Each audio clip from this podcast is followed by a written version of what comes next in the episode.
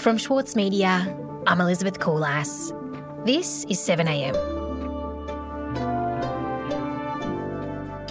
As Scott Morrison's co design process gets underway, ruling out the key aspirations of the Uluru Statement from the Heart, there are signs that a new political fight is about to begin. Rick Morton on what's next for the Voice to Parliament. So, Rick, there are some important things that have happened around constitutional recognition and this proposal for a voice to Parliament in recent weeks. Where should we start? I think we should start with Mark Textor, the Conservative pollster who's responsible for, you know, many of John Howard's election wins throughout the 90s and early 2000s, and he's kind of a whisperer for uh, the Conservatives in Australia. Rick Morton is a senior reporter at the Saturday paper. He's now been brought on board by Cape York Partnership and they've just ended a contract with uh, the high end messaging company Newgate Communications to bring Mark on board. And I think that is quite symbolic about the fight that we have ahead. Rick, on paper, that doesn't sound like much, but I know it is important to people who watch this closely. Explain it to me. Yes, what's the big deal? Uh, the big deal is that Mark Textor is considered a numbers god and a political kind of bare knuckle brawler. And so what we have now is Scott Morrison, the Prime Minister, who has explicitly ruled out doing a voice to Parliament that is coded into the Constitution. And we have his associate going back years, Mark Textor, who has also not been a supporter of that model, joining forces with Noel Pearson. Now, we don't know exactly what their relationship looks like. I've been told that Mark Textor, or Tex as he's known, has already started doing strategy for Noel Pearson's people. I think there will be a new organisation announced. But Noel Pearson, along with other kind of key people behind the Uluru push, including constitutional law professor Megan Davis, have never resiled from their position that there must be substantial constitutional recognition, and that must include a voice to Parliament in the Constitution. And so, with this appointment of Mark Textor, are things now moving on that push for constitutional recognition in a way they hadn't before? Yes. So, a couple of weeks ago, Ken Wyatt actually announced this kind of 19 member committee that would help co design a voice to Parliament. And this is a voice to Parliament done through legislation. And this is something that they have promised to do for a while, but we didn't know what that committee looked like. And, and, and we got the names, and the very next week, which was last Wednesday, they met for the first time. The interesting fact is that there were meant to be 20, but Mark Textor declined an invitation to be involved. And I think now we know why and it's co chaired by Professor Marcia Langton and Tom Calma, and they're both obviously uh, respected Indigenous figures who have done much work not only on this issue but on many issues of social justice and, and access to decision making in Australia. But then uh, to reflect the fact that this has to be bipartisan, we've got other members like the Conservative columnist and TV show host Chris Kenny. We've got Indigenous lawyer Josephine Cashman, who herself is conservative and she's friendly with both Ken Wyatt and his wife Anna. And a bunch of other figures from across the spectrum, including the chief of Rio Tinto and some other community organisations. So, this is what we've got. They had their first meeting last Wednesday. It went for several hours, uh, essentially starting the process of going, well, what will a voice to Parliament look like? Knowing full well that they don't intend to put it in the Constitution, but this will be the design of whatever ends up being put to to the Parliament for legislation. And the, the difference between those two things are, and why it matters is if you don't have that in the Constitution, it means that you can do it for a, a year or two before some government changes its mind and completely removes the legislation and, and the body, just like happened to the Aboriginal and Torres Strait Islander Commission under John Howard. It was abolished and never to be seen again. So, when this committee met last Wednesday, what were Ken Wyatt's opening remarks like? Look, he was quite apologetic, if forthright. I understand that many in this room and across the country have expressed disappointment that enshrining the voice in the Constitution is off the table. I also acknowledge and respect the fact that many of you will not reconcile from that view. I'm not here to change that mind of thinking. He's not backing away from that position. You know, he was very specific. He wants them to do the work that would allow all 800,000 Aboriginal and Torres Strait Islander Australians to have direct access to decision making. And the way they're now looking at designing this voice is so all of these people can plug in to local, regional, and national decision making bodies that will feed a voice to Parliament, whether that's constitutionally enshrined or not.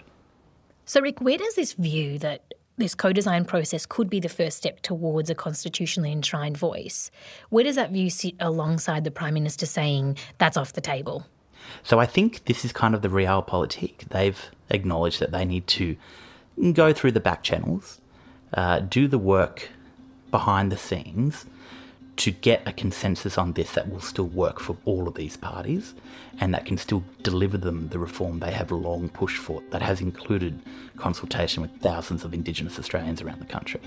And Marcia Langton, before the meeting started, she gave uh, Ken Wyatt a copy of Thomas Mayer's book, and she wanted to give it to him as a gift, but it's quite a symbolic gift in its own way because the closing sentences of that book essentially say that if you are reading this book now and we do not have a constitutionally enshrined voice to Parliament, then this book remains a live political document and this remains a call to action. So it was kind of a hint, hint, wink, wink, nudge, nudge kind of gift. We'll be right back.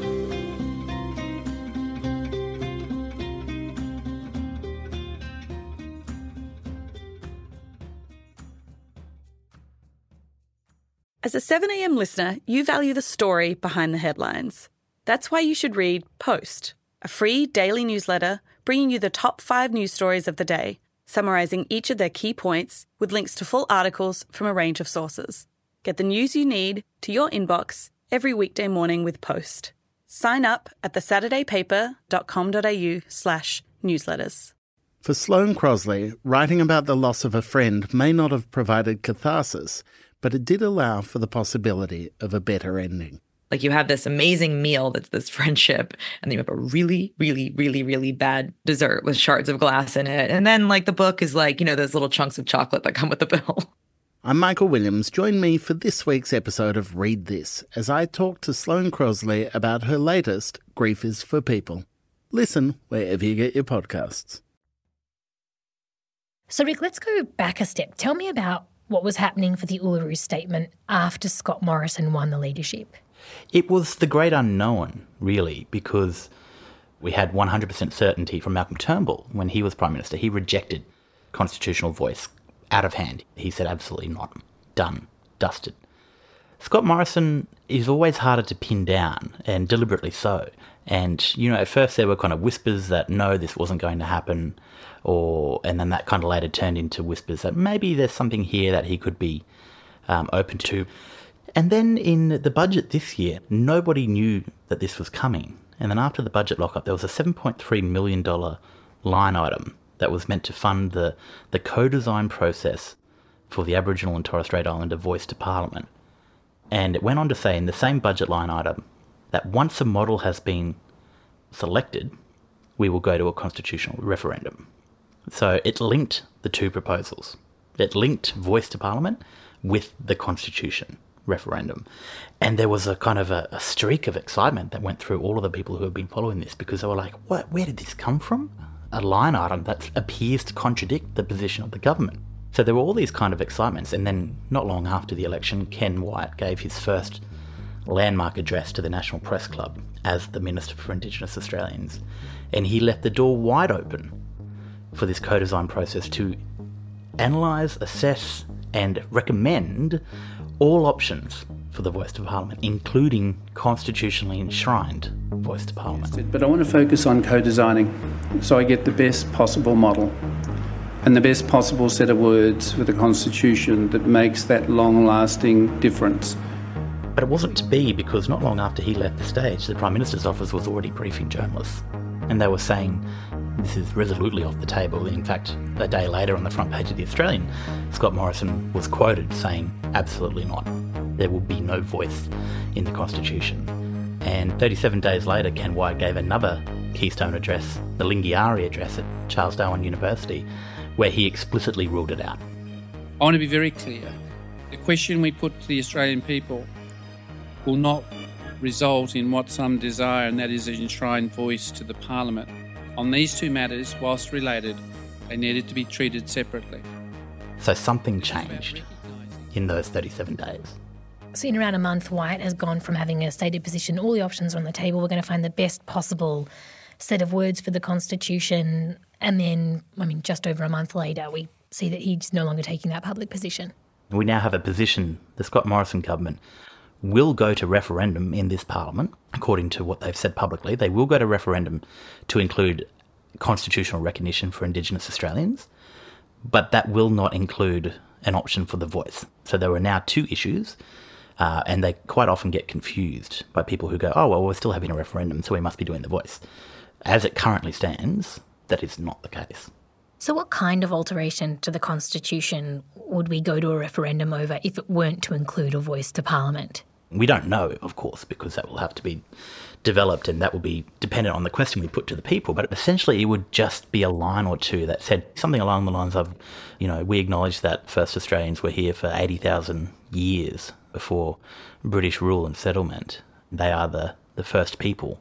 It won't have any enacting principles, it won't have any force, and it won't require the Parliament to do things like create a voice. So, Rick, what's going to happen next? Is it realistic that further down the line, Scott Morrison might consider again having a voice to Parliament enshrined in the Constitution? Look, it could go either way. I mean, Scott Morrison is pragmatic, but as we both know, pragmatism can be helpful or hurtful. And if he considers it pragmatic to side with Australians who don't want a voice in the Constitution, then that's an issue. But if there is a groundswell of support, I think there is this optimism that they can still use the channel forced on them by the government, this co design process of a voice that the government doesn't want in the Constitution, but it does want legislated. I think they think they can use this model to build support, to put the flesh on the bones of the proposal that has always been there. And then after a year, which is about how long this process has been given by the government, after that year is done, I think they're hoping, in fact, I've been told this, they are hoping that the detail will be there to convince not just Australia, but Scott Morrison that going one step further and putting the enabling clause in the Constitution won't be a bridge too far. And that's what the original proposal from Uluru Statement of the Heart was. It wasn't it wasn't a big flashy proposal. All they were asking for was to insert an enabling clause in a certain section of the Constitution that said, and literally this was essentially it, there will be a voice to Parliament the leaders involved in this process think that this can happen and and they are pragmatic themselves. So they're not out here saying, "How dare you, Scott Morrison? How dare you, Ken Wyatt?" They are working within the parameters they have been given. We may not like those parameters, but they are there, and they are going to exhaust this process as best they can and persuade, persuade, persuade, persuade. Rick, thank you so much. Thank you, Elizabeth.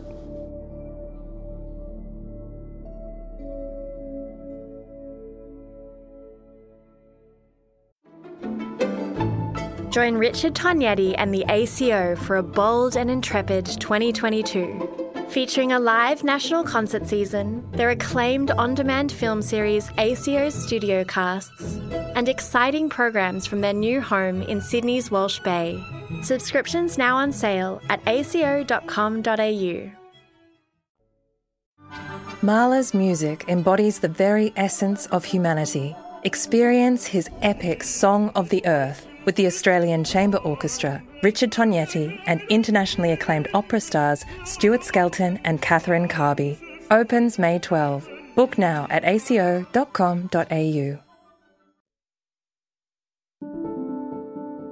Elsewhere in the news, Australia's anti money laundering regulator, AUSTRAC, has filed a statement with the federal court alleging that Westpac contravened anti money laundering and counter terrorism laws more than 23 million times and involving more than $11 billion in transactions.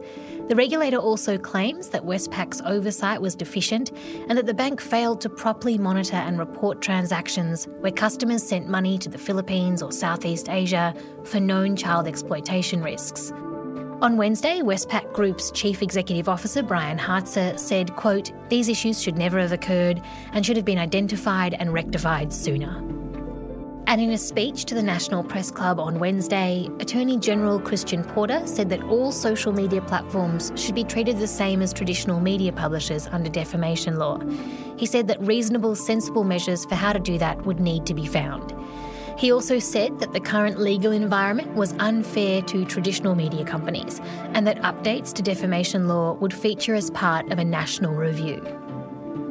This is 7am. I'm Elizabeth Coolass. See you Friday.